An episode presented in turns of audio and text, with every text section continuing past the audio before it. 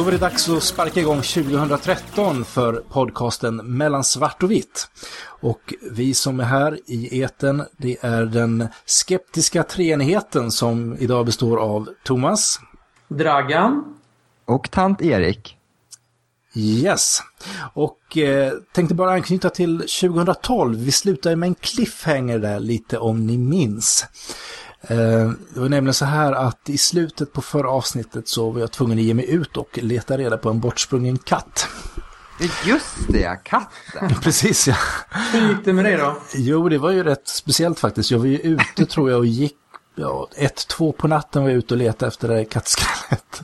Men jag hittade ju det inte, va? Så att eh, dagen därpå så satte vi upp lappar överallt och polisanmälde och allt möjligt. Och jag twittrade ju ut också, och det var ju rätt kul. Det är den mest retweetade tweeten som jag har skrivit i alla fall. Det var säkert fyrtio femtio retweets.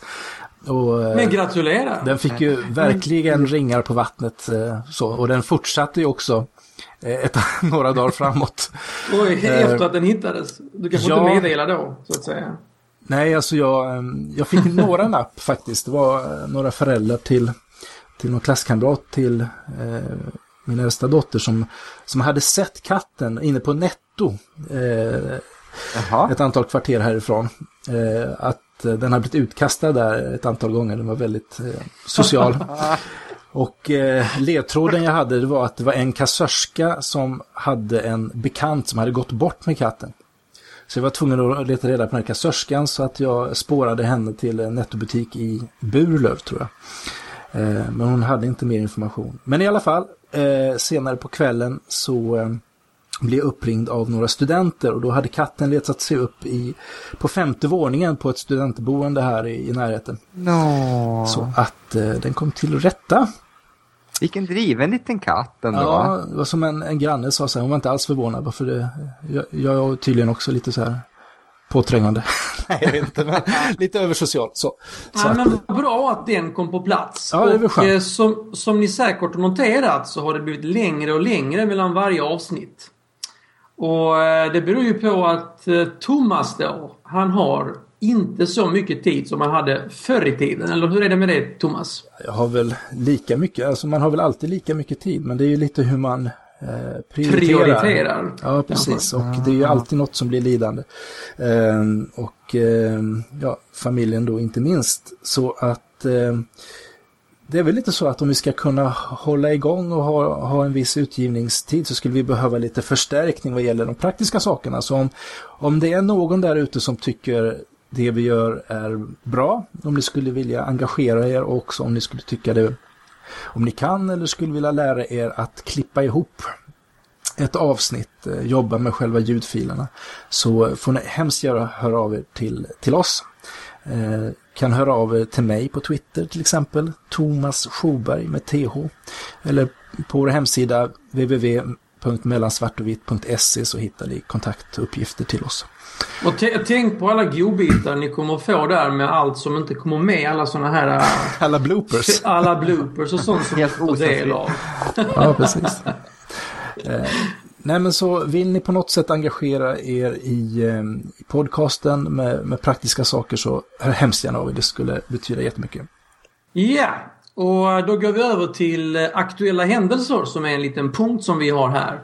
Och det vi tänkte börja ta upp här var är då programmet Uppdrag granskning och deras premiär. Och den handlar ju då om barnfattigdomen i Sverige. Och det blev ju ett himla tjafs och skäll på Jenny Josefsson. Jag förstår inte riktigt varför det blev så mycket tjafs, med tanke på att det enda Jenny Josefsson ville säga var att Rädda Barnen och Majblomman överdrev och ljög om barnfattigdomen. Detta erkände de ju till och med i programmet. Ja. Har ni andra någon tanke kring detta? Ja, men alltså jag har också så delade känslor för, alltså som du säger, alltså de, de överdrev ju den här informationen som gick ut med i den här reklamkampanjen. Mm. Men samtidigt så är det också så där.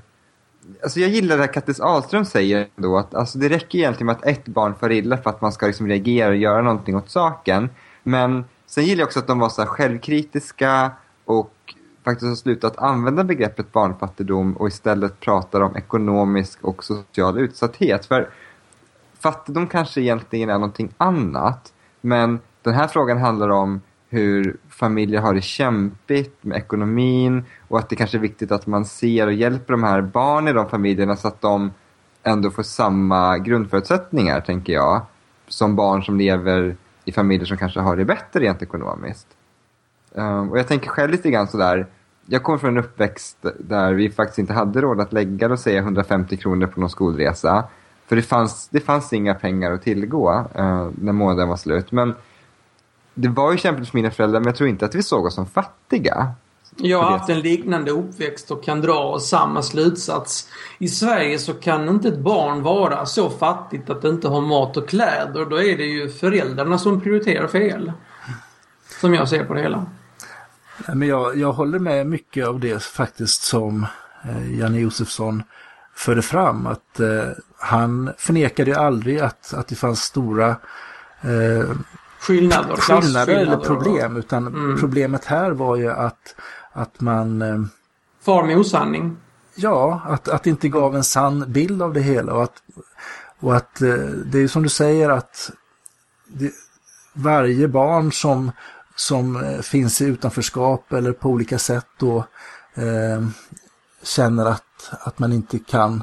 kan göra det som, som, som andra kan och så vidare, är ju något väldigt, eh, något väldigt allvarligt. Men om man istället då lyfter fram andra problem som egentligen inte finns och inte finns i, definitivt inte i den utsträckningen, så, så, eh, så tar man ju kanske fokus från, från hur det egentligen är. Och, mm. och det är väl också så att jag tror helt säkert att det finns de som, som lever i det som kallas fattigdom, men då så är det väl kanske inte det sociala skyddsnätet som eh, som har fallerat, utan att då då är det då är det nog ofta att, att man lever med missbruk eller, eller psykisk mm. ohälsa som gör att föräldrarna inte kan ta hand och ge barnen det som de behöver.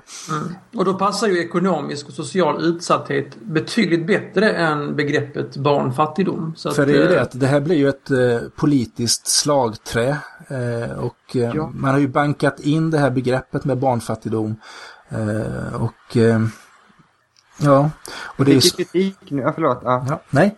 Jag såg att de fick kritik nu från, det var Folkpartiet tror jag, på S V D Debatt.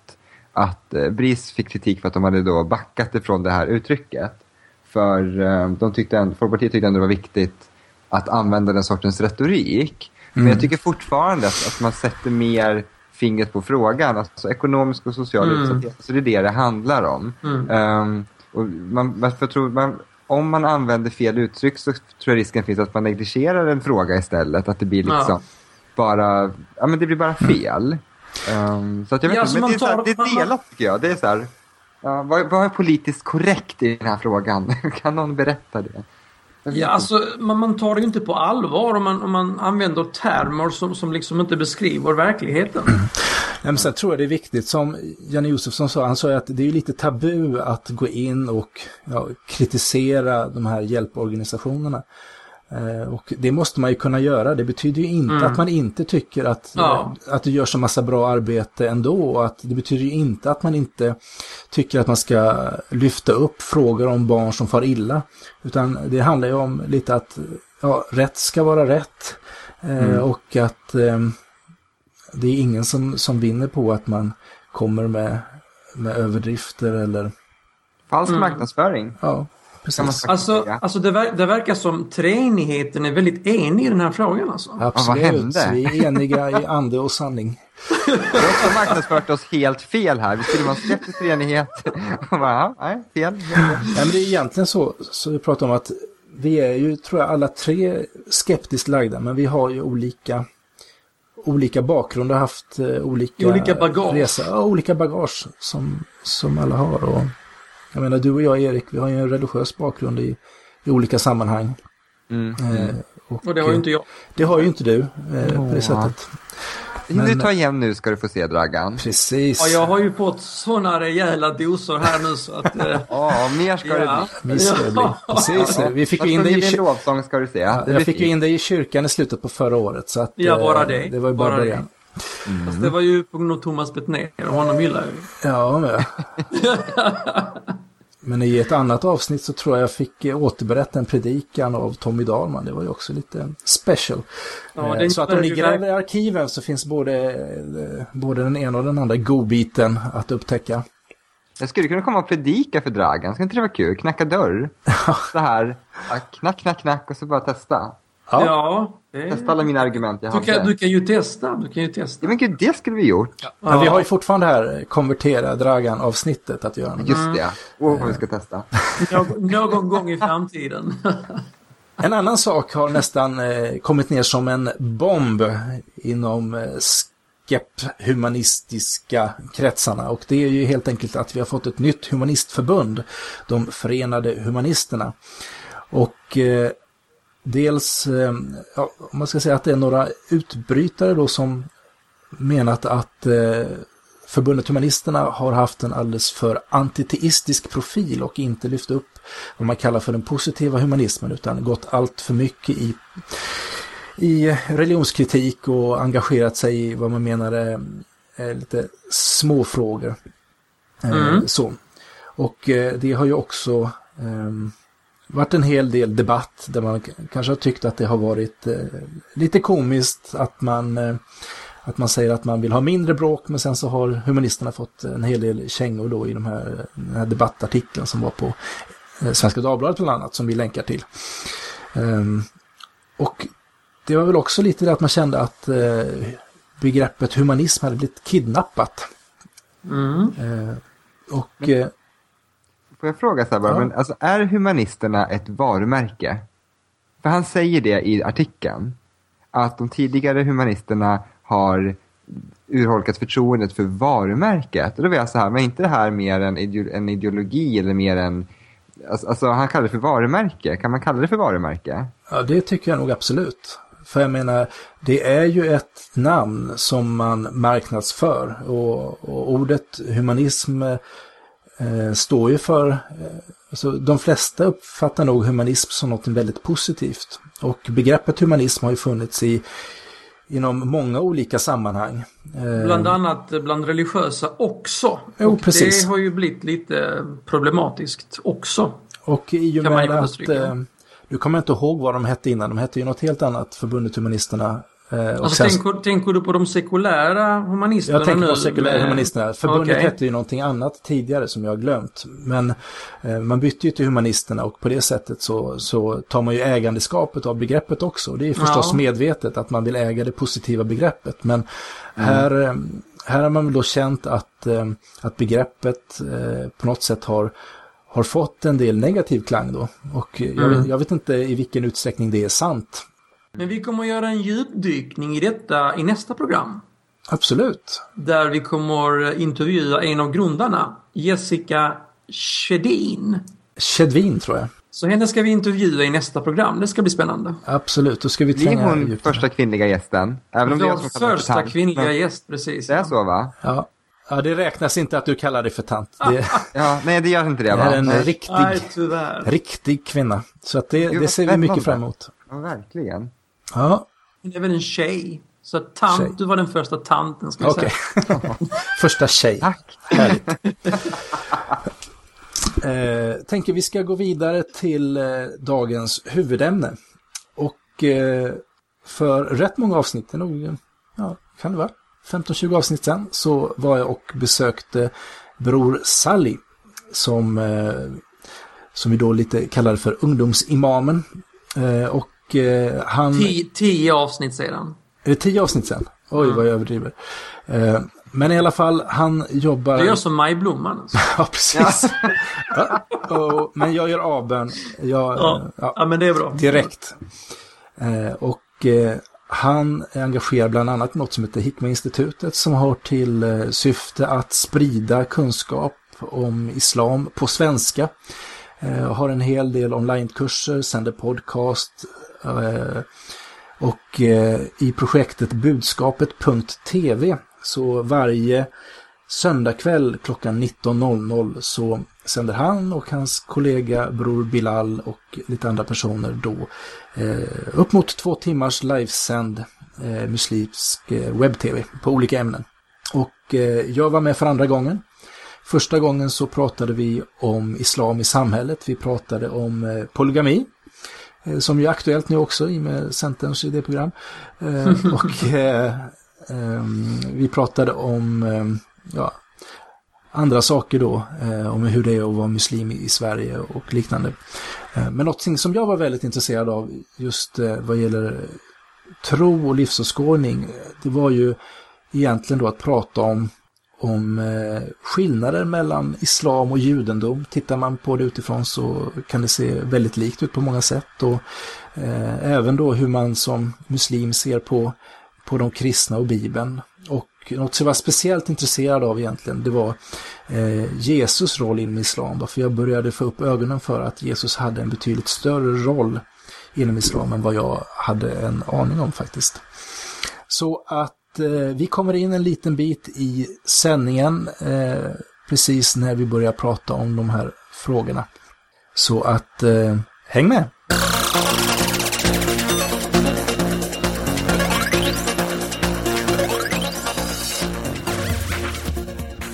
Om man egentligen tittar på islam och judendom. Ja.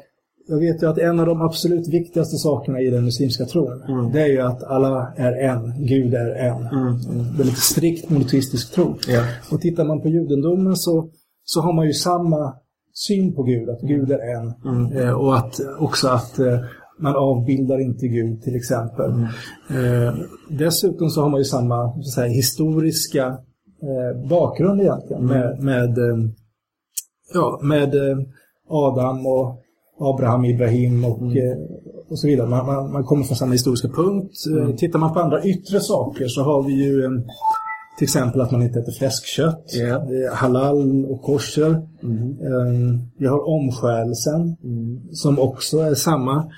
Um, och ja, då kan man ju fundera lite på vad är det, vad är det egentligen som, som skiljer? Som skiljer, okej. Okay. Uh, först och främst alltså de här tre stora världsreligionerna, islam, kristendom och judendom, uh, har ju så många likheter. Mm. Det är så mycket som är li- lika och, uh, och så. Uh, sen är det vissa saker som skiljer uh, beroende på vem man frågar. Men jag tror den största skillnaden är om man då jämför med judendomen. Mm. Uh, Och det är alltså, ja, vi, vi tror på en gud. Mm.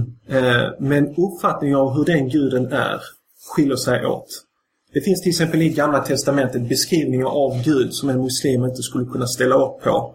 Okay. Som inte gör honom tillräckligt transcendent. Alltså gör honom som... Vad är det för... Ja, till exempel i Gamla testamentet så finns det ju berättelsen om, om Adam när han äter av den förbjudna frukten.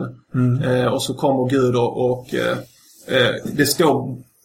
ordagrant, jag kan inte det nu direkt.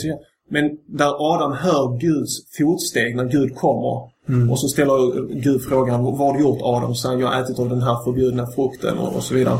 Sen finns det andra beskrivningar i Gamla testamentet som vi som muslimer också skulle kunna ställa upp på, som Gud befaller eh, sina eh, troende att göra. I okay. Gamla testamentet finns det ju brutala eh, mord på oskyldiga människor liksom, där Gud befaller eh, eh, sin nation att liksom, gå in i städer och bara förinta barn, kvinnor och allting, vet, just de här problematiska bitarna. eh, så en muslim skulle inte kunna ställa upp på det. Okay. Så de delarna av Gamla testamentet är att det är inte en korrekt beskrivning av, av vem alla... Gud är. Ja, precis. Där är alltså beskrivningar av liksom, bara skapelseberättelsen. Gud skapade mm. världen och sen vilade han. Mm. Det är inte någonting som en muslim skulle kunna ställa upp. Han vilar, han vilar inte. Han vilar inte. Nej. Det finns ordagrant i Koranen också att Gud inte vilar, han, han sover inte, han har inte de här. Så det finns de här problematiska. Men sen att judendomen säger att Gud är en, det, det ställer vi upp på, det är liksom lika. Mm. Men en annan, alltså ett annat bekymmer då, om vi jämför dem med judendom och islam. Mm. Det är som jag skulle säga den här avundsjukan som finns. Det vill säga att, att muslimer...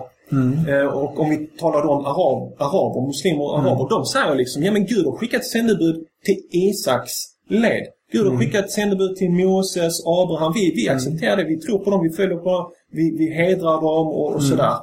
Eh, men samma tillmötesgående ser man inte från den, från den andra sidan, från, från många judar. Ja, de, de säger Isak, därifrån är det. Okay. Sen från den andra ledet, från Ismael, kommer ingenting. Mm, okej. Okay. Eh, Men det finns, det finns ju, så det, finns det profeter som kommer genom is, som okay. har kommit genom Isaks okay. led, och sen har det kommit det slutgiltiga sändebud profeten Muhammed sen och från Ismaels led. Okay. Är det andra däremellan också, Ismael och Muhammed? Eh, eh, mellan Ismael och Jaja, det, det finns ja. Guds sändebud däremellan okay. mellan Ismael och eh, Muhammed sen. Eh, ja. Men eh, det finns ju andra traditioner också inom judendomen där man säger liksom att jo, men Mohammed är en av Guds sändebud. Mm. Fast han är bara till araberna. Han är inte till oss judar. Vi har vår egen tradition. Så man exkluderar och säger att Mohammed är bara ett sändebud till araberna. Men vi israeler, vi har våra egna sändebud. Och, mm. och eh, sån skillnad kan man inte göra mellan Guds sändebud. Det finns uttryckligen också i Koranen att vi tror på alla sändebud och vi gör inte någon åtskillnad. Mm. Sen i den islamiska traditionen så tror vi att Gud har skickat sändebud till alla nationer. Så det är inte bara Isak och Ismael, utan Gud har skickat eh, hundra, eh, ungefär etthundratjugo tusen profeter eh, i mänsklighetens historia. Till andra delar av världen också. Ja, som, kan vara, som kan vara Guds sändebud och profeter. Eh, som de som finns till. Inom andra religioner idag. Ja, precis. Ja. Det, det spekuleras kring Buddha till exempel. Ja. Mm. Eh, var han inom Guds sändebud, men att hans lära har blivit förvanskad med ja. tiden. För att hans, hans, hans han, han hade ju en muntlig tradition, och det skrevs ju inte ner, det skrevs ju lång, ner långt senare, ungefär mm. femhundra år efter att Buddha hade dött, så började man skriva ner. Så att det finns ju vissa muslimer, det är bara spekulation, för vi som muslimer kan inte säga att Buddha var en av Guds sändebud, därför att vi har inte har inte det svart på vitt att han var det i de uppenbarelser som vi har idag, Koranen och profetens traditioner. Ja, precis. Men för i, i Koranen så finns det beskrivningar av, av Jesus som vi kommer att komma till ja, sen. Precis, däremot ja. finns det väl kanske inga beskrivningar av, av profeter som inte har kommit från, den, från Abraham, om man säger så. Ja, ja precis. Det Nej. finns det inte. Nej. Men det, det finns traditioner från profeten Muhammed eh, där han har sagt att, att det har kommit till varje nation, har kommit till sändebud och mm. det finns så att ja. Mm. Men, men eh, som sagt, det är beskrivningen av hur Gud är och vem han är i juden som är lite problematiskt. Eh. Men är det, så, är det så allvarliga saker så att man skulle säga att det är eh, avgudadyrka att, att eh, dyrka den judiska guden? Ja, alltså, alltså, det, det som, vi, ja, ja, alltså okej, avgudadyrka. För vi muslimer säger inte att de har sin egen gud och vi Nej. har vår egen gud, för det kan det gå till den här, utan det är en och samma gud, men man beskriver Gud som vi uppfattar det felaktigt. Mm. Och det är inte bara judendomen, det här är även andra religioner. Mm. Eh, och eh, vi ser ju islam som den mest rena formen av tillbedjan av Gud. Därför att det är direkt kontakt med Gud. Vi går inte via människor eller andra gudar för att nå Gud, utan det är en mm. ren kontakt med Gud, så att säga. Eh, Så man måste ha en korrekt uppfattning av vem Gud är. Så de här beskrivningarna att han, att han är så våldsam som det framförs i Gamla testamentet, det är inte någonting vi kan skriva under, mm. som vi kan tro på. Eller de här attributen som han har. Var det inte Jakob som brottades med Gud? Jo, eh, och det finns lite, är det bildligt eller är det metaforiskt? Alltså det finns många olika, men, men mm. just det där. Det, det är sådana beskrivningar som vi inte kan tillskriva Gud. Mm. Nu kan jag inte Koranen mm. på det sättet som jag kanske känner till i Gamla testamentet. Ja, ja. Men jag tror att många uppfattar nog alltså Allah som, som är rätt så krigisk. Ja, ja, ja precis. Alltså, jag tänkte nästan säga det. Där, så, så, ja. så när du säger att, ja, att, att Gud gör sig och så i Gamla testamentet, det kan vi inte riktigt ställa upp på. Varför mm. han, han skulle inte göra så. Då kan man, och jag tror att den allmänna bilden av ja. Allah är väl att han är kanske stråt vassare. Ja, värre. Jo, men jag, jag, jag, jag, jag i den ja. Gamla testamentet. För jag skulle nästan säga det till dig när jag sa det, att vi inte kan mm. ställa upp och beskriva av Gud i Gamla testamentet när han är så våldsam, för att det är, det är lite ironiskt. Jo, det är. Att det är muslim säger så, mm. för eftersom bilden av islam och Allah och liksom, det är liksom svärdet, alla de här grejerna, mm. men det är en missuppfattning, för om man verkligen läser i Koranen och, och profetens tradition och just det här med, med försvarskrig och, och eh, Eh, så här, preemptive warfare och så här, mm. alltså profeten Muhammed eh, gav den här befallningen till sina eh, till sina följare att, att inte döda vet, och det oskyldiga eh, män, kvinnor och barn, mm. munkar och präster eller förstöra kyrkor, så vi har verser här också mm. eh, jag, jag menar, låt mig läsa ja, den här absolut. versen i, i Koranen. Eh, då står det så här i Koranen, sura tjugotvå, vers fyrtio. Det här är Mohammed Knut Bernströms översättning. Mm. De som i strid mot all rätt jagas bort från sina hem därför att de säger Gud är vår Herre. Och om Gud inte höll tillbaka vissa människor med andra som redskap skulle helt visst kloster och kyrkor, synagogor och moskéer där Guds namn åkallas utan uppehåll har jämnats med marken. Mm. Ja, Gud ska bistå alla som strävar för hans sak. Hos Gud ligger all styrka och all makt. Så här är liksom, för att muslimer går ut i strid, det är att försvara synagogor, kyrkor mm. och moskéer där Guds namn ånämns. Det här, det här kommer aldrig fram mm. i mediebruset om, om jihad och sådana här saker. Mm. Så, så att en, en del av jihad är att man ska beskydda synagogor, kyrkor och andra heliga platser man får. Alltså inte ge sig på dem. Och detta är något som vi ser ständigt i inbördeskrig och så, att man ger sig på den motståndarens heliga symbol och så vidare. Mm. Det har vi sett i Irak där amerikanska soldater skjuter på minareter och sen satt där satt en krypskytt. Mm. Fast den amerikanska soldater själva har vittnat på YouTube att, att de har bara skjutit för att de är så ar- arga på grund av att deras kamrater har dött i strid. Mm. Vi såg detta i, i Balkankrigen. Det fanns även muslimer mm. som gav sig på kyrkor och förstörde dem. Serber medvetet sköt på moskéer och jämnade med, med marken. Så att, och detta är något som beskrivs i Koranen, att, att detta är något som muslimer ska beskydda. Så att, um, det krävs studier i, i det här med jihad. Det är inte bara för icke-muslimer utan även för muslimer som har missförstått detta. Jag tänker, vi var inne lite på nu beskrivningen av Gud i Gamla testamentet. Mm. Eh, men hur, vilken, vilket värde har egentligen Gamla testamentet för en muslim? Mm. Och är det vissa delar av Gamla testamentet som är... Jag har fått uppfattningen i alla fall att Moseböckerna mm. kanske har en liten särställning. Mm. Eller, alltså, vi, vi muslimer tror att Moses har ta, fått ta emot heliga, alltså uppenbar som, mm. som skrevs ner. Mm. Det kallar vi för Torah, mm. Torah som, mm. som judarna kallar det idag. Eh, det tror vi på att Moses fick detta eh, och att det är en helig skrift. Och det, det höjer vi till de högsta skyarna, alltså mm. Torah och sådär. Men detta är någonting som Gud gav till det judiska folket för en viss tid och för den nationen. Mm. Det är först med Koranen och profeten Muhammeds budskap som Gud menar att den här religionen är universell för alla människor.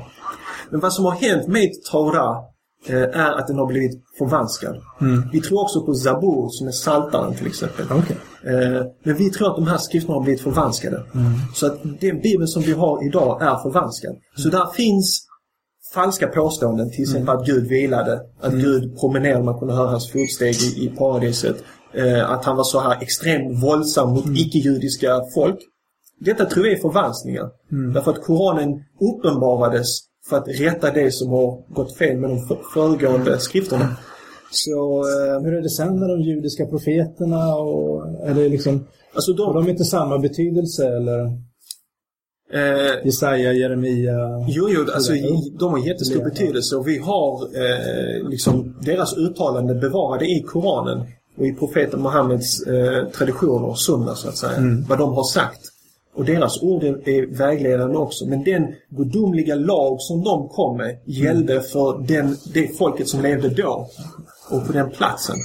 Så vi, vi tror att Koranen är den som är universell, som gäller för alla människor oavsett tid och plats. Okej. Okay. Ja. Ska se, kan vi stänga av ljudet på den här? Ja, det är den som spelar där bak. Ja, det är någon kvinna som pratar om. yeah. eh, Okej. Okay. Men um... så, så när, när vi läser Bibeln så, så läser vi med ett kritisk syn. Mm. Med. Ja, men samtidigt så är inte den, den är liksom inte vägledande på det sättet. Vi hämtar inte vår vägledning från Bibeln. Nej. Utan vi hämtar vår vägledning från Koranen och från profetens traditioner. Mm. Men, men, men jag utesluter inte att muslimer läser Bibeln. Mm.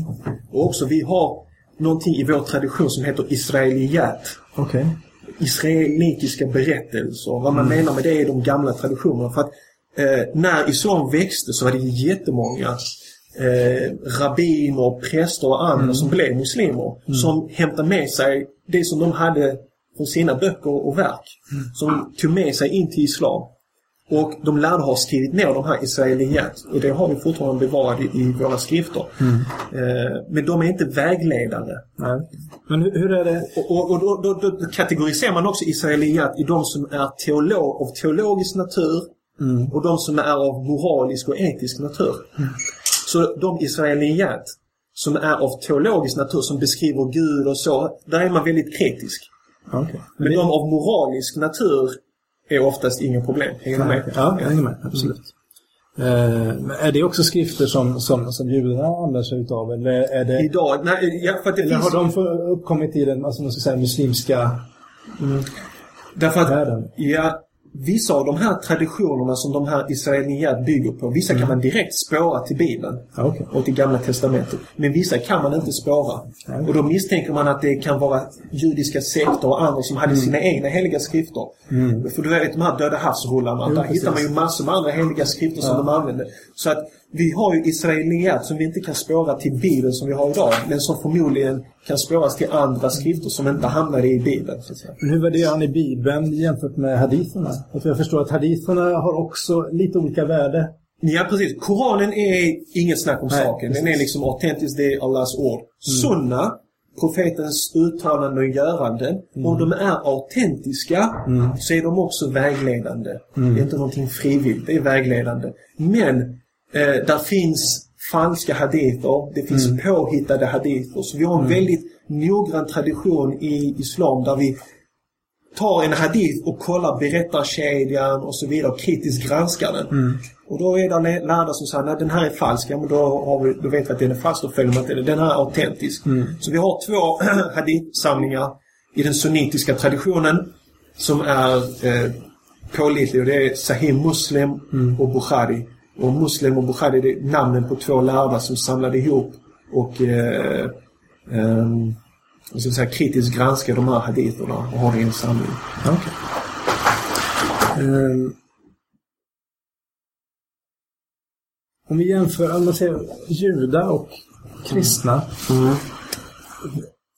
känner ni att ni har mer gemensamt med den ena eller den andra? Mm. Det är en väldigt intressant fråga du ställer. Alltså, muslimerna, när man träffar judar eller kristna, vem är det man känner mest samhörighet? Och detta är ju väl mycket på individuell nivå. Mm. Förstår vad jag menar? Man kan vara kristen och man kan vara en fruktansvärt dålig människa. Mm. Man kan vara jude och vara en fantastiskt bra människa eller en dålig. Så mm. där är en individuell basis som man måste vara väldigt eh, f- eh, fundersam kring. Mm. Så väldigt svårt att kategorisera, hänger du med? Mm. Men om, om man skulle göra en sån allmän kategorisering och titta på vad säger Koranen, ja. så, så, så fra, finns det en vers som, som gör det väldigt tydligt att vi muslimer har mer samhörighet med kristna än med judar. Mm. Även om muslimer har mycket gemensamt med judar vad gäller omskärelse och alla de här. Mycket av det här yttre. Yttre, ja, men det inre, det, det finns någonting, jag kan inte sätta fingret på det, men där muslimer har mer samhörighet med kristna. Mm. Mm. Och jag tror att det handlar med, om jag kan göra kategoriseringar, vilket jag är emot, men jag tror det handlar med avundsjuka. Därför att bland kristna så finns en uppriktighet, en ärlighet att söka. Medan bland vissa judiska grupper så finns det tyvärr en form av främlingsfientlighet som sträcker sig ända tillbaka med Abraham, Ismael och Isak. Mm. Att man har en avundsjuka och en främlingsfientlighet gentemot mot den andra parten på grund av att de är araber och sådär, och vi har vår egen tradition. Mm. Eh, det finns en vers, jag tänkte läsa den. Mm. I Koranen så står det så här, eh, sura fem, vers åttiotvå. Helt vill, så, så, så talar Gud till de troende. Helt visst ska du finna att bland alla människor är judarna och avgudadyrkarna de hetskaste fienderna till dem som tror på denna skrift, på Koranen. Det var ett hårda ord. Ja. Ja. Och du ska helt, och du ska helt säkert finna att de som kommer de närmst i vänskap av alla människor är de som säger vi är kristna. Mm. Vad står det någonstans? Det är sura fem, vers åttiotvå. Okay. Mm. Varför? Koranen fortsätter. Mm. Det finns nämligen bland de präster och ordensfolk som sällan visar högmod. Mm. Eh, och eh, jag tror det finns en poäng där. Mm. Eh, därför att när jag har träffat judar, de få judar som jag har träffat, mm. så har jag känt av den där det, vi, vi är judar, detta är vår tradition, det är de araberna och, och de har sin egen profet och så. Medan mm. kristna möter jag inte den. Jag, bland kristna möter en universell, alltså mänskligheten. Man, man pratar om mänskligheten, man försöker hjälpa olika människor och sådär. Mm. Um, som sagt. Men med, med de här orden så kan man inte säga så att det här gäller alla judar. Mm. Och det här gäller alla kristna. Så är det inte. Mm. Det här generella, liksom, generella drag som man kan se. Man måste vara väldigt noga med att inte döma människor. För jag har träffat äh, människor som är judar som är Fantastisk, fantastiska människor också som, mm. som är väldigt medmänskliga på alla mm. sätt och vis. För en sak som jag tänker på där också, just om man, om man känner sig närmast så, så är det ju så att när det gäller Jesus så har han en, en mycket större roll inom islam än vad han har inom judendomen. Jag vet väldigt taget inte hur judar i allmänhet ser på Jesus, mm. och om de ser att han, att han var en, en profet eller om han Mm. Ja. Det finns ju, alltså, som jag har läst och sett, mm.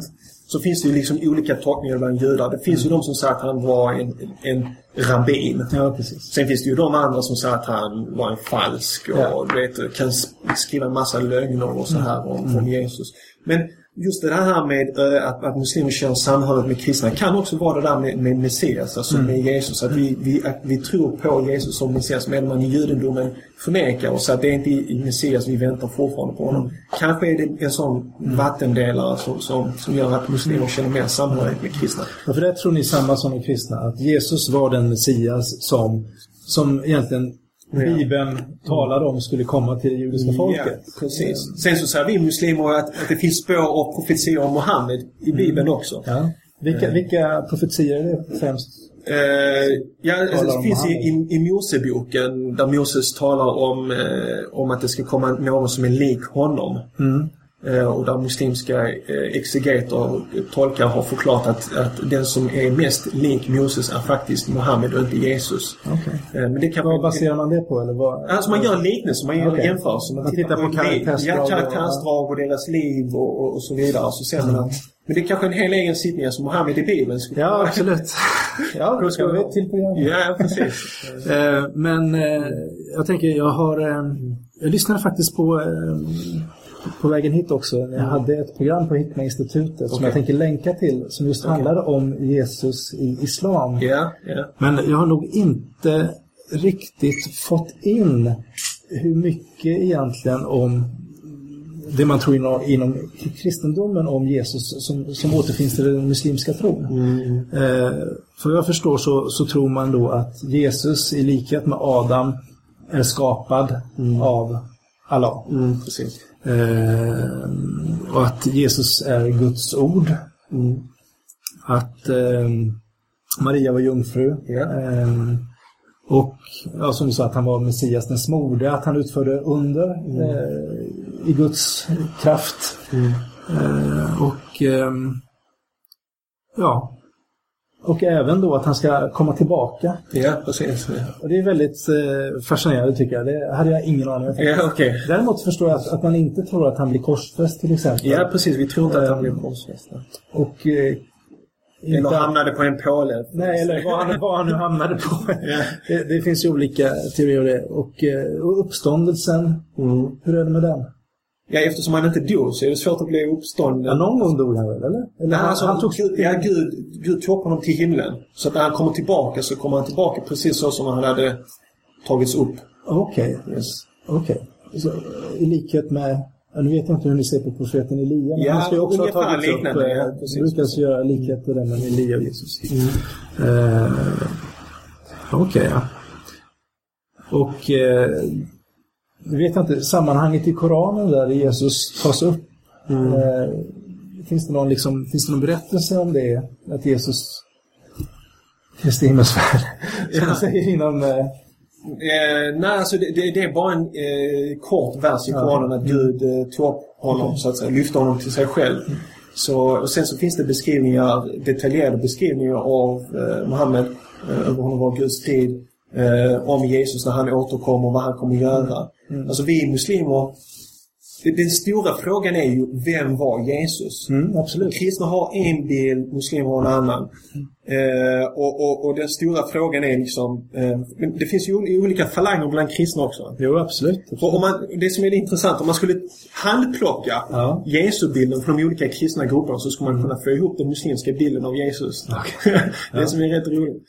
Jag menar, Jehovas vittnen tror vi har rätt när de säger det här med treenigheten, att det inte är en kristen, alltså en, en lärare som Jesus lärde ut.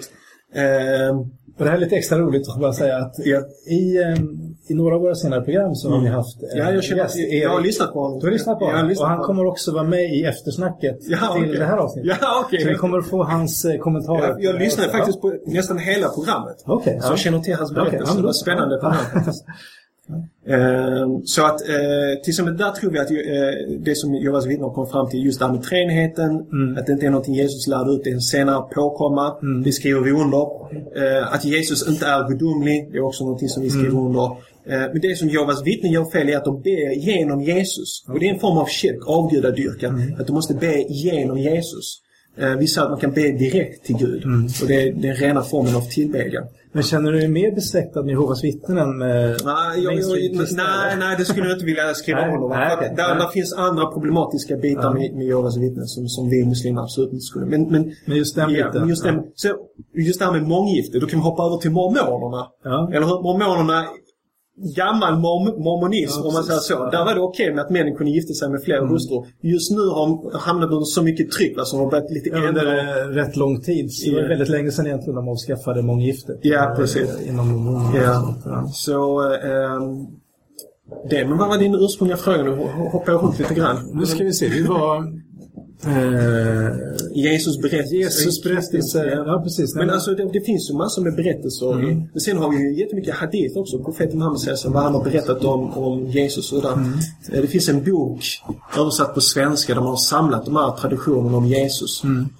Vi har autentiska berättelser om Jesus till icke-autentiska berättelser om mm. Jesus liksom, mm. vad han gjorde och sådär. Jag tror min fråga är, eh, varför ska Jesus komma tillbaka? Ja, varför ska Jesus komma tillbaka? Och det var det, var det som mm. jag skulle svara på. Mm.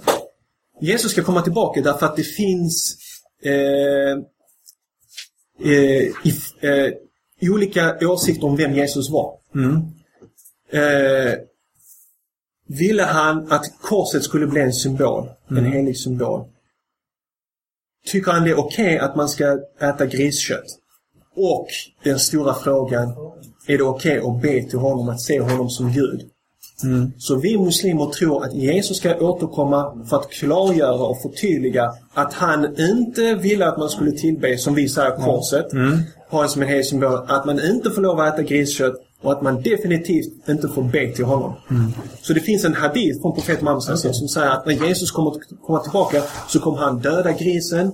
Han kommer eh, krossa korset. Okay. Och så, så då kommer det bli tydligt vem Jesus var. Att han aldrig har sagt att, att man ska tillbe honom. Att han aldrig har sagt att man ska tillbe hans eh, mamma, eh, moder Maria. Mm. Så det är det vi tror, att Jesus ska komma tillbaka för att döma. Men varför är det så viktigt med, med griskött där? Alltså det känns så här, inte yeah, be till Jesus. Yeah. Ja, men ni fattar, det, det kan vara en väldigt viktig yeah, grej va? Yeah, yeah. Att man inte ska tillbe korset, väldigt viktig grej. Men så här, grisköttet, det känns mm. liksom som, i min värld, ja, känns det som en liten grej. Liksom. Yeah. Ska jag välja nötfärs eller, gri- eller, så här, eller blandfärs? Liksom. Yeah. Men det, det är den, det är den tra- alltså, det, ja, det, det är betraktaren mm. eh, som kan tycka att det är lite en stor sak. Men jag menar, om du går det här med att inte äta svinkött, det, det sticker sig tillbaka ända från, liksom, från Moses och Abraham, alla de här mm. alltså, en sån viktig fråga eh, så att eh, jag tror det stå, finns i, i Nya Testamentet, det är Paulus som säger det, det viktiga är inte vad du stoppar i det, utan mm. det smutsiga är inte vad du stoppar i det, utan det är vad som kommer ut som är det smutsiga. Ja, jag vet inte, men, men det finns det. Också, nu vet jag inte riktigt vad det står mm. men också att det, det är någon som får en syn där de får se massa av den här maten som är ja. Förbjuden att äta ja, och eh, hon glömmer det. Ja. Man säger, ta och ät, nej det kan ja. Inte jag säga. Ja. Så att ingenting som, som du får i dig kan göra det oren. Ja, precis, precis. Ja. Men jag menar, om du jämför en kyrk och, mm. och, och, och grisen, så jag menar, kyrk, avgudadyrkan, be till Jesus ja. Är en mycket större synd det borde än att äta, äta gris. Men, men just varför den är så viktig, det är Det, det är en symbolisk grej. För, för att Gud har sagt så. Ja, Gud har sagt så, så är det en viktig, eh, viktigt bud att följa. Och Jag tror när, när, när kristna lämnade det mm. och sa att ja, men du vet, det är okej att äta griskött, så öppnades vägen också upp för att kunna ändra på religionen totalt. Mm. Så att vi ser ju de, de allra första tidiga kristna, de åt inte svinkött. De judekristna. Judekristna ja, som, jag, som jag syftar på. Mm. Ja, precis. Mm. Um, men den här förändringsprocessen började med att någon sa ja, ah, men du vet, det, det är okej att äta gris. Mm. Och sen, det är okej att göra detta, det är okej att göra detta. Och så till slut så har man bara liksom liberaliserat och ändrat. Mm. Så att man idag, innan så var det liksom, ja, man får inte ha homosexuella präster. Det liksom. Mm. Och idag, ja, men du kan ha, varför inte en ärkebiskop också? Mm. Varför inte en, så man... Och så är det ju i, om man säger, i den delar av den protestantiska världen, Svenska kyrkan, så är det väldigt liberalt. Mm.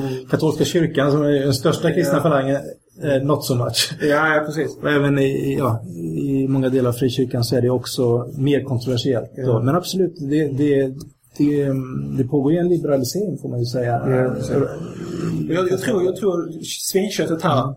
det är min lekmannatolkning. Ja, just. Kan vara ett uttryck för det där att, att, att han kommer komma och visa detta för att visa att ni har ändrat på det som jag kom med. Mm. Mm. Och det här var en av de viktiga principerna som man ändrade på, sen så ändrar man på allt annat också.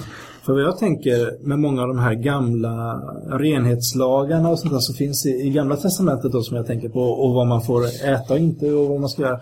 Att det handlar mycket om goda råd i hur man ska hålla hälsan och allt sånt där som mm. var på den tiden. Mm. Alltså med, med, med, med kvinnan, hur, hur hon skulle vara under sin menstruation och, mm. och liknande. Men, men, och det kanske även var så att eh, griskött var speciellt känsligt eh, mm. för att eh, bakterier eller parasiter eller liknande. Men idag, eh, med den djurhållning vi har idag och eh, ja, rena processer och sånt där, så, så är det inget problem längre. Mm.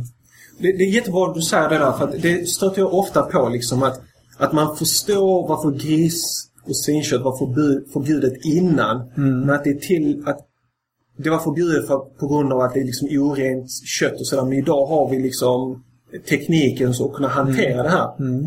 För att när vi läser om att det är förbjudet att äta svinkött, så säger inte Gud, jag tror varken i, i gamla testamentet eller i Koranen, mm. att äta till svinkött för att det har bakterier och den är farlig för er. Mm. Utan detta är en befallning av Gud. Och som muslim så betyder att jag underkastar mig Guds mm. vilja.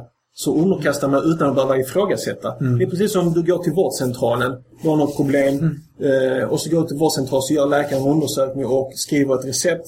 Köp det här mm. och ta det här penicillinen i tio dagar och sånt där. Mm. Då, då, jag har aldrig i varje fall börjat ifrågasätta läkaren och säga, han, vad menar du med det här? Varför ska jag ta den här? Varför är det här bra mot mig? Eller så här. Utan jag köper den auktoriteten. Nu pratar vi om Gud. Min fru går in på fast på nätet och läser själv ja, om biverkningar och alternativ och sådär. Det finns ja, det, det, de här mänskliga exemplen ja. Är inte. Men nej, jag förstår, jag förstår. Försöker på något mm. sätt liksom visa vilken mm. inställning man har. Ja, eh, men jag har faktiskt mm. ett intressant material här om grisen. För ja. Även om vi har modern teknik idag, så mm. har de inte den alltid. Mm. Eh, och ofta när vi pratar om det här, ja men vi, vi har ju tekniken idag så vi kan ta hand om köttet. Ja men då tänker vi Sverige toppmodernt med mm. hela utmaningen. Men resten av världen ser inte ut som Sverige. Nej. Men Smittskyddsinstitutet, det finns en hemsida där.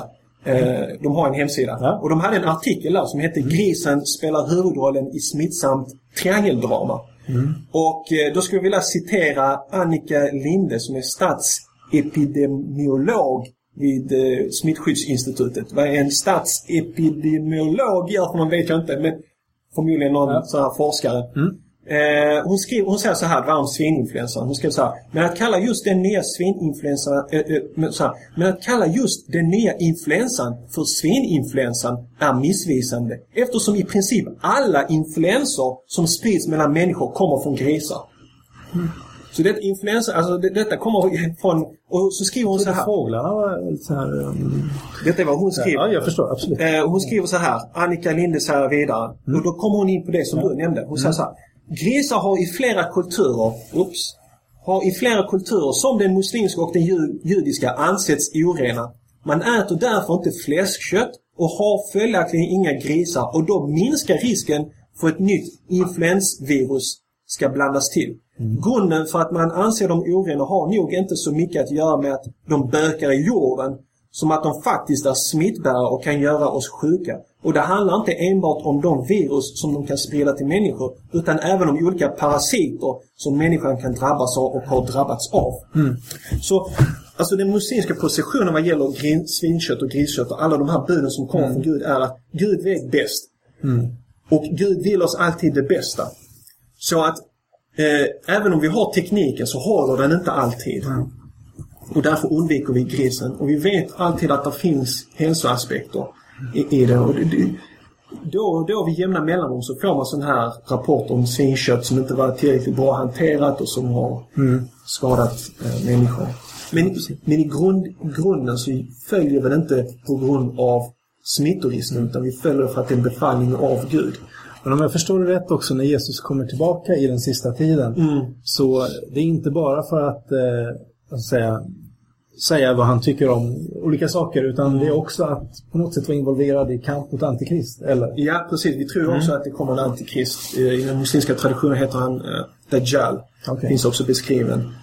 Och antikrist finns också beskrivning i Nya testamentet, och massor med olika kristna teologer som har försökt tolka det här. Vissa som tolkar det som F N och eh, andra som tolkar det som en människa och så vidare och så vidare. Men vi har detaljerade beskrivningar av honom. Och det var bror Bilal hade en föreläsning nu i senaste budskapet förra okay. söndagen just om Dajjal mm. om antikrist. Finns på nätet. Finns på nätet. För det är, det är liksom inte anti-Mohammed som kommer, utan det är, det är anti-krist. Ja, ja antikrist. Ja, nej, alltså vi har inte det, ja, ja, vi har inte det här begreppet antikrist, nej. Så att han är specifikt emot Jesus på det sättet. Nej, okay. Det kommer bli en slutgiltig krig mellan honom och Jesus, där Jesus mm. kommer förinta honom. Mm. Men han är inte emot den rätta tron. Mm. Mot dem som, som följer den rätta tron som vi tror om muslimerna. Mm. Ja, så, ja, men det är Jesus som kommer att förinta honom. Mm. Och detta är också några, vet, på vissa säger så här att Mohammed var en falsk profet, och honom var frid. Han, han kom med den här religionen för att gynna sig själv och så vidare. Men då finns det många muslimska lärare som säger, ja, om han var så egoistisk, om han var så falsk som han var, varför lär han ut att det är Jesus som ska återkomma den sista tiden? Varför sa han inte att det är han själv som ska ja, återkomma den sista tiden? Så det är också ja, ett sånt här argument som, som han, får, han får se på på avstånd då, om man ska... Ja, eh, precis. Jag vet inte om han, han kan se och, och sådär, men... Eh, Utan det är, det, de dödas uppståndelse kommer i ett senare skede. Ja, precis. Ja. Vi, vi är inte medvetna om vad som händer på jorden, och inte, inte profeter heller. Mm. Men, men eh, Jesus som då är i himlen, eller som mm. inte är... död. Ja, precis. Hans existens är ju någonting som Gud vet. Det är ett mysterium. Är ja, ett mysterium. Precis. Ja, vi vet inte någonting. Nej, precis. Det finns ingenting i våra traditioner som säger att Jesus ingriper mm. i skapelsen eller någonting sånt där. Vad tror ni är den sista tiden nära?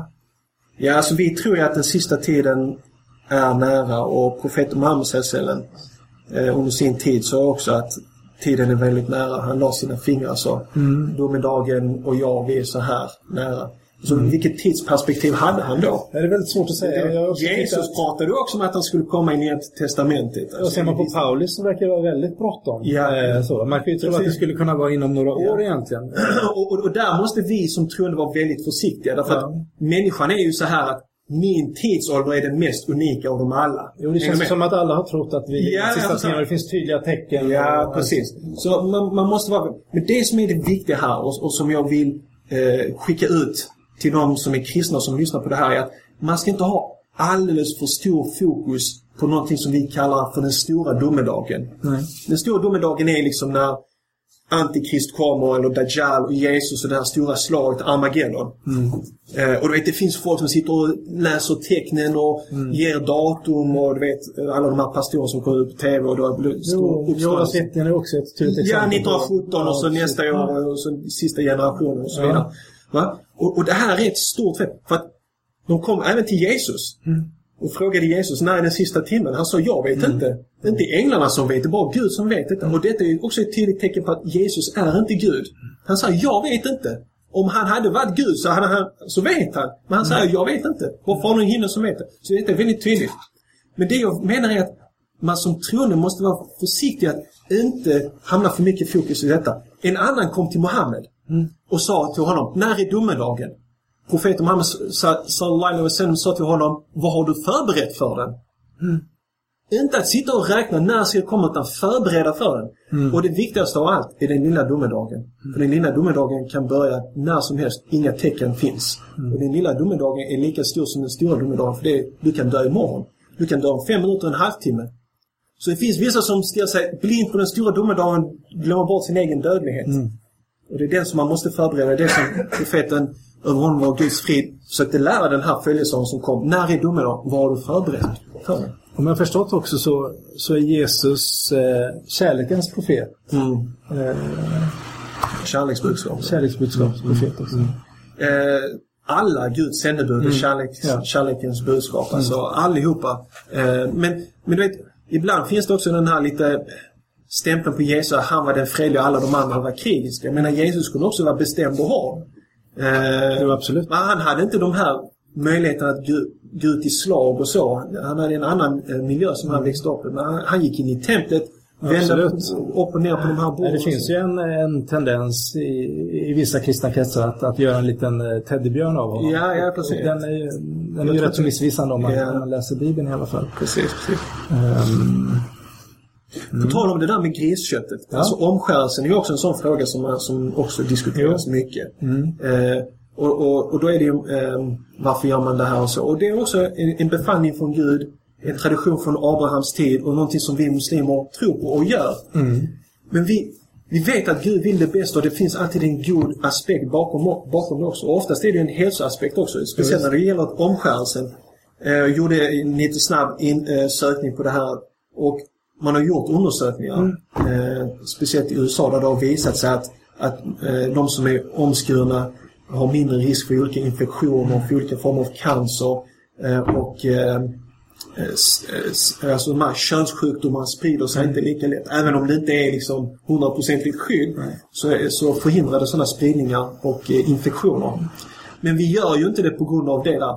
Då skulle man kunna säga att vi har moderna duschar idag och mm. vi kan ta hand om oss och sådär. Nej, men oavsett så gör vi det, så gör vi det på det här sättet för att det är en befallning från Gud. Mm. Mm. Vi kan inte alltid förstå hans kompletta visdom. Det finns säkert andra saker med omskärelsen som vi inte har förstått. Till exempel ja, finns det en befallning från Mohammed ja. över honom var Guds frid. Eh, han sa, eh, sov inte på er mage. Mm. Sov på sidan. Mm. Och eh, jag hade en sån tanke, jag tänkte, varför ska islam befalla mig när jag till och med ska ligga i sängen? Jag ska förstå vad jag menar. Ja, det är liksom ja. freedom, förstå vad jag menar. Ja, det var en tanke som jag hade. Men senare visade det sig, om du pratar med folk som säljer sängar eller med läkare, att det bästa sättet att sova är faktiskt på sidan. Och sover du på sidan? Jag sover på sidan idag. Ja, I, inte på ryggen. Men, men sen när du har fallit djupt sömn så vet du inte var du är någonstans, förstår vad jag menar. Men när jag lägger mig idag så sover jag på min sida. Okay. Men i början... Men det var bra affärsidé. Annars, att, att konstruera en madrass som gör att du verkligen ligger på sidan. Ja. Då borde du kunna bli en storsäljare i, ja, i Mellanöstern. Ja, eller i muslimska värld. Ja. Men för, förstå vad jag menar. Jag hade också den skeptiska mm. tanken. Men sen så visade det sig att ja, det är faktiskt rekommenderat att sova på sidan. Och det är faktiskt skadligt att sova på sin mage. Mm. Och då var det liksom, det var en sån visdom för mig att Sally ödmjukar dig själv. Du har inte all kunskap. Du vet inte vad, vad Gud vet. Mm. Du vet inte allt. Så... När jag stöter på olika saker idag så har, har jag mer ödmjuk ställning och inte så här, men jag vill leva min frihet. Mm. För min lilla berättelse mm. kan förflyttas till människor som lever idag som, som har, vet, varför, varför ska jag leva bara med min hustru och vara henne trogen när jag kan ha kul med andra? Förstår du vad jag menar? Varför ska Gud inskränka detta? Mm. Jo, men det finns faktiskt eh, samhällsnytta med att man bevarar familjen och inte liksom sover med allihopa. Mm. Men då finns det andra som säger, nej men jag vill leva min frihet. Förstår du? På ett annat plan. Mm. Men problemet är högmodet är detsamma som jag hade när jag ville se, se på min sida mm. med de som vill leva ut sin sexualitet utan några gränser, om man kan säga så. En annan sak, om vi går tillbaka till berättelsen om Jesus. Mm. Eh, jag tänker, jag, jag går inte in och pratar om omskärelse här. Det finns mycket och eh, omskärelsen, ja, ja, vi lämnar själva ja, den politiska debatten ja. Så att om det är några lyssnare här som reagerar på att jag inte... De får gärna ringa in. Ja, och, absolut, ja, absolut. Så att, jag tänker inte diskutera omskärelse förrän ja. idag. Ja. Eh, men eh, jo, jag var lite, lite fascinerad också över att eh, Maria hade en mm. en upphöjd roll inom islam. Ja, att, att hon i, i himmelriket var den mest upphöjda av alla kvinnor. Ja, en av dem är mest, ja, precis. Eh, Profetens av... första hustru också. Ja, precis. Den första muslimen.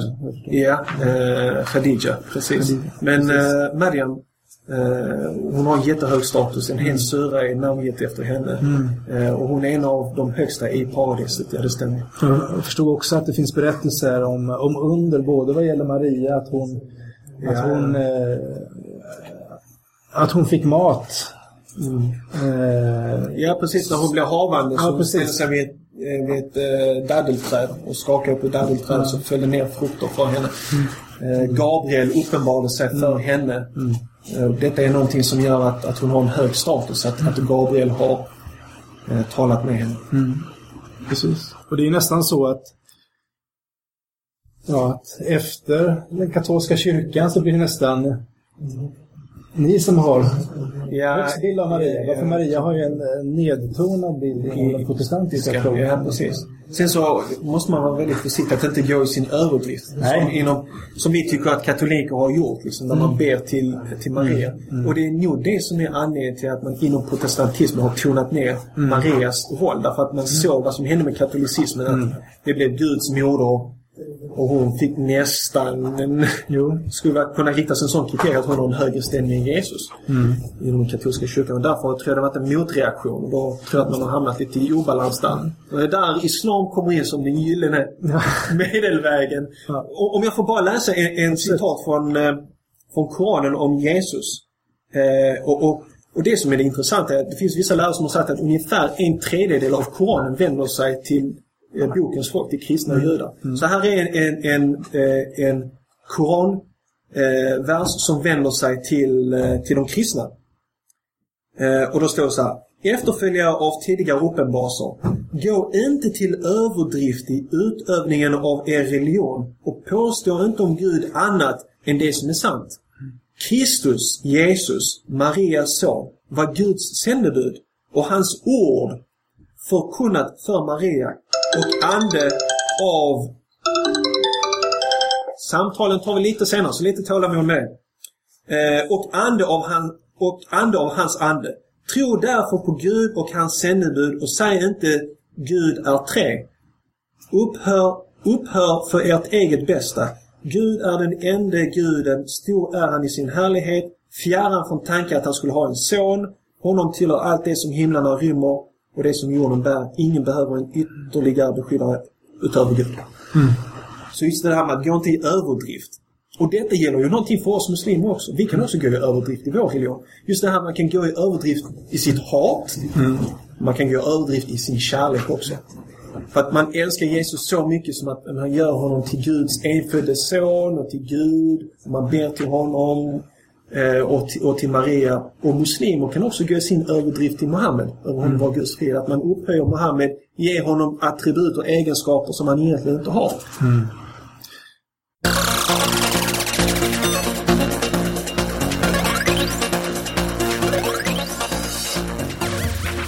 Jag, jag fick bryta här för att sen så gick vi över till en liten annan avdelning där jag fick en hel del frågor från Sally angående mitt min tro och tvivel. Kanske får möjlighet att eh, klippa in det i något framtida avsnitt. Och sen så var det ett telefonväkteri som jag tror eh, pågick i fyrtiofem minuter där det ringde in en hel del eh, muslimer. Och nästan alla ville prata med mig. och eh, ville gärna... Eh, konvertera dig. ja, det var rätt många som ville, ville uppmuntra mig till att och läsa Koranen. Vad men något fint så... ändå. Ja, absolut. Mm. Eh, och, eh, bli en av dem helt enkelt. ja. ah. eh, och eh, sen... Men något som var väldigt roligt, det var att det var flera som ringde och tackade för programmet. Att de tyckte det hade varit väldigt bra. Och eh, att det var... Det var inte så ofta som, som man fick se en, den här typen av diskussion som inte, som inte var så... Um, det handlade inte om att vara i konflikt med varandra utan snarare ha ett, ett öppet samtal. Så att det, det kändes väldigt roligt och det, det, är ett, det är ett trevligt gäng, det här budskapet punkt tv-gänget. Så att... Uh, de låter jättesympatiska. Alltså jag tyckte mm. det var jätteintressant att lyssna på det här. Mm. Eh, en fråga då Thomas, eh, lyckades de? Har du börjat odla skägg nu och så? Jag har faktiskt inte rakat mig på, på två dagar, men eh, jag tror faktiskt inte att jag har riktigt eh, generna för ett sånt skägg, men det Ja. Nej, men det, det kan... spelar ingen roll. Det har man ju sett vissa som inte heller har, men de har det i alla fall. Ja. Det kanske man kan be om, jag vet inte. Det kanske ja, kommer med. Vem vet, vem ja. vet. Mm. Ja, varför inte, varför inte? Var det mm. någonting som, som förvånade er? Nej, men jag tyckte det var intressant det här att han sa att han kände större samhörighet med kristna mm. än med judar. Um, och då börjar jag tänka så här om, om det kan ha att göra med att islam och judendom är två mer traditionsbundna religioner. Alltså där traditionerna väger väldigt tungt och man överger inte en tradition i en handvändning, utan det finns alltid. För han pratar mycket om liksom vad traditionerna säger och traditionerna är. Och även ju, den judiska läran går ju mycket efter traditionerna då i Gamla testamentet. Mm. Men går man till den kristna läran till exempel här i Sverige, så upplever jag att den är mycket mer anpassningsbar och kan man säga så här... Inte om, om du frågar ply mot bröderna. Nej, fast men, det är okay, ju om, verkligen om inte, inte representativt för, för, för kristendomen. Det är, ja. Nej, men jag tänker så, jag vet till exempel... Eller Jehova som de närmar. Ply mot bröderna, det, det är ju de som kallas sekternas sekt. Det, det, det måste ju vara liksom... Ja. Ja, men om vi säger så här och Svenska kyrkan då, Dragan. Alltså den roastade Gud till exempel. Jag menar, det är väldigt modernt. Alltså det är ju inte en kristen tradition att roasta Gud. Eh, utan det är så här, man, man tänker lite nytt, man tänker lite hit och dit. Och man, alltså man, man vidgar sig mycket mer, det är mycket mer som är tillåtet och sådär. Och, ja, katolska då, de är ju mycket mer hardcore. Ja, de är mycket mer hardcore, det är sant. De är, och de är mycket större än... Uh... En, den svenska kyrkan och, och dess. Jag tror, men tror inte han men tror, jag tänkte säga, det kändes som att han åsyftade typ, men jag kanske misstolkar honom. Ah, men, kristna, alltså, åsyftade de kristna i Sverige tänker jag, för men det är kanske de som han stöts och blöts mest med. Mm. Jag tolkar det som kändes det mer liksom, han mer gemensamt på något sätt, eller lättare att komma överens med. Men jag, jag tyckte det var intressant att han valde det, alltså, eller att han tyckte att det var lättare att komma överens med de kristna än Mm. judarna. Och så läste han ju någon vers där om att att man skulle, vad var det han sa? Där det, åh, det var väl skriva... bland annat då att, att det kanske fanns mer eh, ödmjukhet eh, bland, eh, bland de kristna. Alltså det, det är ju en rivalitet, förstår man ju, eh, mellan muslimer och judar, och att eh, historien där spelar eh, stor roll egentligen. Syskonrivaliteten. Syskonrivaliteten, ja. ja. Just det, just det. Och, och sen är det ju så att egentligen både islam och kristendomen har ju en liten, har ju båda en mer universell, eh, jag menar att det är en tro som är för, för alla egentligen. Medan mm. det känns som den judiska tron är, är lite mer kopplat just till det judiska folket. Mm. Eh.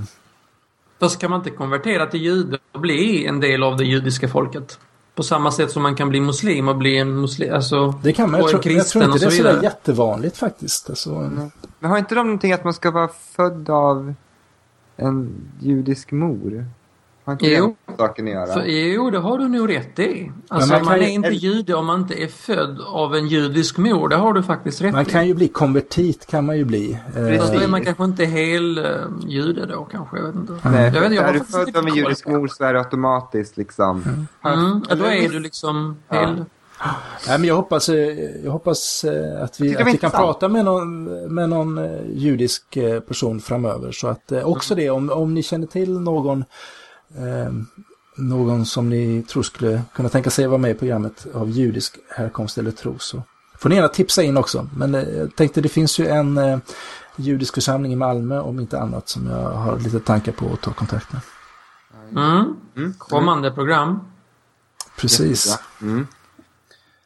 Eh, det måste nämna Jehovas vittnen också, tyckte jag var kul. Ja. Um, på tal om det här med trosuppfattningar som uh, de har likheter med, och just att synen på att Jesus inte är Gud. Och så tog han upp vittnena, tyckte jag var jätteroligt. Ja. det var, jag bara, han var ju Jehovas vittnen, jag bara, what? Ja, han är påläst. ja, men verkligen, ja. Vilken snubbe. Mycket bra, mycket bra. Ja, det stämmer ju. Det stämmer helt och fullt. Det, Jesus är inte Gud, utan Jesus alltså, är... Fast jag tyckte ändå att det var bättre att chilla med kristna än med Jehovas. Ja, ja, ja, ja. Jag konverterar honom så det ser. Ja, ja. Sig. Mm. Lycka till. Men jag var en duktig, jag var duktig på att konvertera. Jag var jätteduktig. Fast lyckades du konvertera någon muslim då? Nej. Okej, okay, jag backar på det. Det här klipper vi bort. Ja, okay. Så börjar vi om. En sån dörr då, när, när du såg något eh, muslims namn liksom. Knackar du på de dörrarna? Ja, självklart. Okej. Okay. Ah, okay. Ja, och det gick så bra då, eller? Jo, men då, hittar man, då får man hitta en annan approach. Och det här var ju faktiskt en av de saker som man kunde börja prata om, just de här likheterna som man har då i synen på liksom att Jesus inte är Guds son. Man kunde prata om profeterna och man kunde även prata om paradiset. Men, men vilken var den svaga punkten? Hos, alltså hos en muslim som, som man... Alltså man kollar inte på svaga punkter, man Nej, okay. kollar på, på, på det som är... Alltså det, det som tilltalar dem i deras tro, okay. och som kan få dem att liksom tilltalas av min tro. Mm. Så man, man får vända det lite. Du vet, man, man inte, vad är det man säger? Man inte, man inte starkare sin egen svaghet. Svaghet äh, spelar roll. Mm. Hej hopp, jag kommer komma på ett eget ordspråk nu. Det gick jättebra. Mm. Jag kommer inte att bli citerad i framtiden. Så. Ja. Ja, nej men, nej men det var intressant också. Precis. Det är inte allt vet intressant. Ja, det här nej, men jag är själv väldigt nöjd. Det var, det var roligt. Jag lärde mig nya saker och eh, det är ju så det ska vara. Ja, mycket intressant. Mm. Och, eh, ja, vi går väl vidare, tycker jag. Mm. Och eh, då har vi kommit fram till avsnittet med veckans citat. Du börjar. Jag börjar och då har vi ett bibelord. Och eh, det är hämtat från Matteus tjugoåtta. arton till tjugo och även känt som missionsbefallningen. Då gick Jesus fram till dem och talade till dem. Åt mig har getts all makt i himlen och på jorden. Gå därför ut och gör alla folk till lärjungar. Döp dem i Faderns och Sonens och den heliga Andens namn och lär dem att hålla alla de bud som jag har gett er. Och jag är med er alla dagar till tidens slut. Det känns nästan som du har hittat det här citatet nu precis efter det här försöket i konvertering, för du ska stanna kvar i kristendomen. Kan det stämma? Ja, men det är faktiskt dykt upp lite i någon diskussion som vi haft efteråt. Just, se, se, se, se. Ja, men det är väl bra. Ja, inte nej, det, lite det... Så här. Det här men, är ju en jätteviktig vers. Det är en viktig vers. Alltså, det har man ju fått höra den här väldigt många gånger när man var yngre, just när det gäller att, att sprida Eh, evangeliet, eller sprida liksom, budskapet om, om Jesus och så. Det här är ju att själva... sprida propagandan, va? Ja, visst, kan mm. man säga. Ja, men, och egentligen, men gör man inte det här så är man kanske inte en äkta kristen. Nej, men det handlar ju, man kan, kan man... säga propaganda, men vad det handlar om för, för den som är djupt troende, det är ju att man tror att det, att det här är på liv och död och att det är människor som går förlorade och att de behöver möta Jesus som sin frälsare och få kontakt med Gud eh, och så. Det, det är ju den, för den som är eh, troende och tar det här på allvar, så är det ju den, eh, det är ju det som man lever i. Det är ju inte så att nu så ska vi eh, rekrytera medlemmar så att vi får mycket kollekt och kan bygga stora kyrkor. Det är ju inte det som är motivationen, utan för den som är djupt troende så är det här någonting som handlar eh, på liv och död. Mm. Eh, nu är, är jag ju liksom inte där i, i, i mitt liv eh, så att men lite anledningen till att jag tog upp det här också, det, det, det är väl just det att vi hade lite diskussioner här med våra muslimska vänner gällande då om Jesus var Gud eller inte, och vad som står i Bibeln och vad som inte står i Bibeln och så. Mm. Och här står det ju då att åt mig, åt mig har getts all makt i himlen och på jorden, och det, det är ju lite mer än den, som säga, den gemene profetens auktoritet. Mm. Men då är ju ja, frågan från det muslimska hållet är ju att har Jesus verkligen sagt det här? Det är ju en väldigt bra fråga. Mm, mm, så. Mm. Men det här måste ju ni också, det här måste ju också vara en klassiker inom Jehovas vittnen när det gäller att få ut folk och klacka dörr, eller? Oh ja, alltså det är en jätteviktig vers, och men det här, alltså det är verkligen det viktigaste man kunde göra. Det här var liksom det jobb man hade. Um, och man Man, man levde ju sitt liv, alltså man, man anpassade sitt liv till att ha tid till att gå ut och predika och göra lärjungar. Så att det här är ju verkligen ja, en bärande vers för dem. Mm. Mm, mm. Yes. Har vi något eh, ateistcitat idag? Helt klart. Här kommer det. Alla religioner är grundade på de mångas rädsla och fåtalets klyftighet. Och det är då en person som heter Stendhal som har sagt detta, och han var en fransk författare. Mm. Mm-hmm. Ja. Ja. Säger vi, Thomas? Jag vet inte vad vi ska säga. Men ja, det är ju en åsikt. Ja. Och... Men det enda som jag kan säga så här, alltså jag kan, jag kan hålla, alltså religion är ju, alltså bortsett från tro så handlar det kanske lite grann så här rädsla, alltså rädsla för döden, vad händer när vi dör, man vill ha förklaringar på saker, så, alltså någonstans där. Enkla kan, förklaringar. Ja, ja, ja, men du ska alltid vara så personal. Men alltså någonstans okay, jag kan okay. hålla med om, men så kommer det här fåtalets klyftighet. Alltså så fort man drar en parallell mellan, mellan tro och är lika med att man inte är tillräckligt klyftig eller att man kanske har inte lika bra koll. Det tror jag inte stämmer.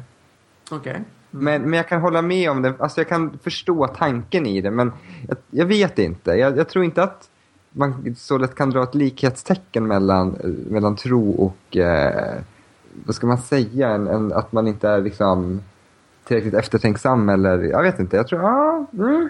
Ja. Sen är det ju så, det, det är klart att eh, det finns ju många rädslor som jag tror de flesta bär på. Jag menar, och en, en rädsla för döden är ju, är ju kanske den, den främsta.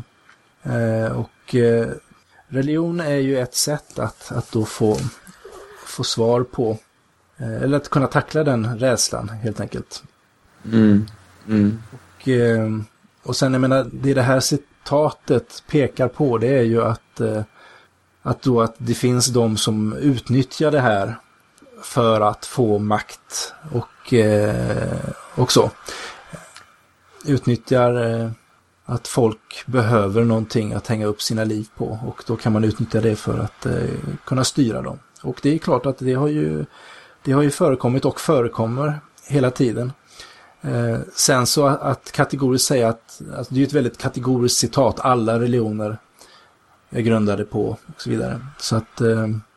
när man tänker på det för sig, förr i tiden så var ju allting på latin i kyrkorna. Eh, och då var det så där, då kan jag tänka mig att alltså vet, då kunde de säga lite vad de ville och sen läste de allting på latin och typ ingen fattade. Mm. Där stämmer det ju ganska bra. Mm. Men idag så är det lite, idag finns Wikipedia, herregud.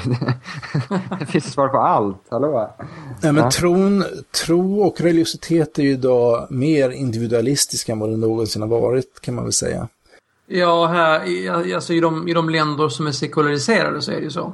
Men vi har ju andra delar av världen där det inte är riktigt så. Mm. Kanske man ska starta förenade individualisterna. Ja, precis. Den var lite bra. Ja, lite bra. Ja. Ja. F I, ja, precis. Just det, F I. Eh, vi lämnar väl det här. Eh, och eh, ska gå över till ett musikinslag, tänkte jag. Och eh, det är min tur att eh, höja min stämma. Och nu hoppas jag att rösten håller. Eh, här, jag var ute och jagade bussar på stan innan idag och andades alldeles för mycket kall luft. Eh, men jag tänkte i alla fall eh, spela en låt av... Eh, Bosse Lundgren, eh, hoppas jag. Sist jag sjöng en Bosse-låt så visade det sig att det var Dylan som hade gjort den. Eh, fast eh, det var Bosse som hade skrivit den svenska texten eh, till If You See Her Say Hello. Men eh, idag tänkte jag spela en annan låt som, eh, som heter Vacker Glans. Och den går någonting sånt här. Att fråga det slår bättre än att svara. Och tårar skänker ögat vacker glans. Och dystra tankar vill man ju bevara. För sorgen skänker hjärnan stimulans.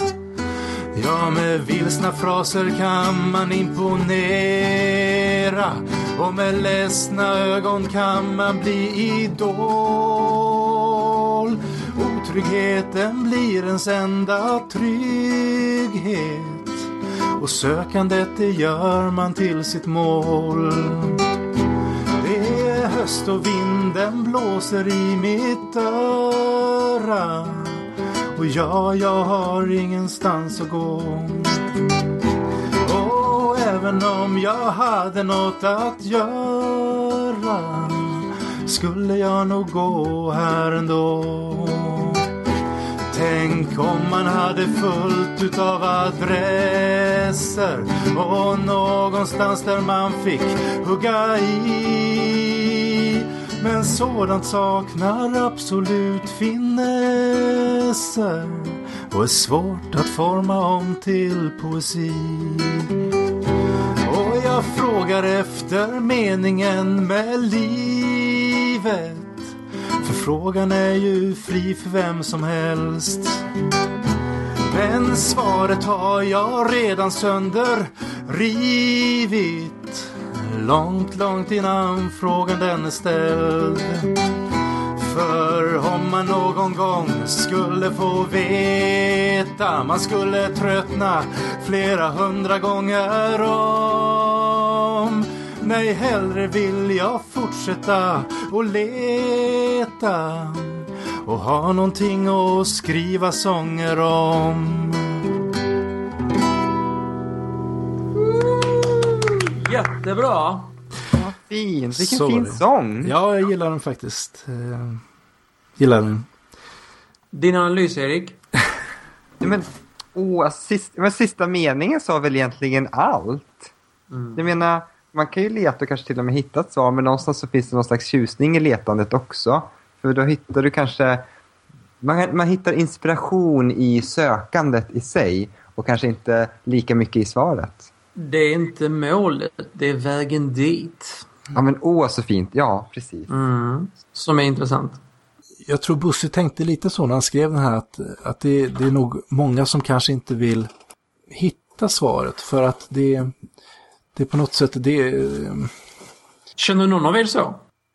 Jag tror på vad svaret är. Men ett bra svar så tack gärna. Men ett dåligt svar så man... Då letar jag gärna vidare. Fast det vet man ju inte förrän man har fått reda på det i och för sig. Ja, det, det, det är som, som någon ibland frågar mig så här. Men eh, när jag säger att jag tvivlar och, och så här, så undrar de att... Ja, men vill du tro på Gud? Ja, det beror ju på. Jag menar... Fast innan, innan på, i podcasten så svarade du faktiskt... En... Du har ett annat svar på den frågan och då sa att du ville. Jo, om Gud finns och om Gud är, vad ska man säga, på något sätt så vill man ju söka sanningen så. Mm. Vad är sanning? Ja, det är en, det är en till fråga. bra fråga. Sanningen ska göra dig fri, sägs det. Ja, det så man tänkte. Vi ser hur det gick. Men nu är du väl fri? Du är väl friare än vad du någonsin har varit? Ja, eller? Det är ju det. Men undrar vad för sanning man hittade då? Gud vad jobb. Nej, nu vart det så här djur. Ja, precis. Nej, men det, det här är en sång som... Kan vi inte gå tillbaka till är... ytligheter istället? Jo, paljetter, mycket enklare. Nej, men det här... Ja, det är en, det är en sång som man kan... Som man den var kan, jättefin. Vi gillar djup här. Ja, ni gillar djup. Ja. Brö, sång... Bröderna djup. Mm. Den djupa treenigheten. Ja, precis. Men då har vi väl kanske nått vägs ände lite grann här. Ja, det har vi nu gjort. Och, eh, som sagt, eh, känner du dig sugen på att vara, vara delaktig, att göra den här podcasten möjlig, hör av dig till oss eh, om det är så att du vill hjälpa till att klippa eller annat. Och missa inte nästa avsnitt.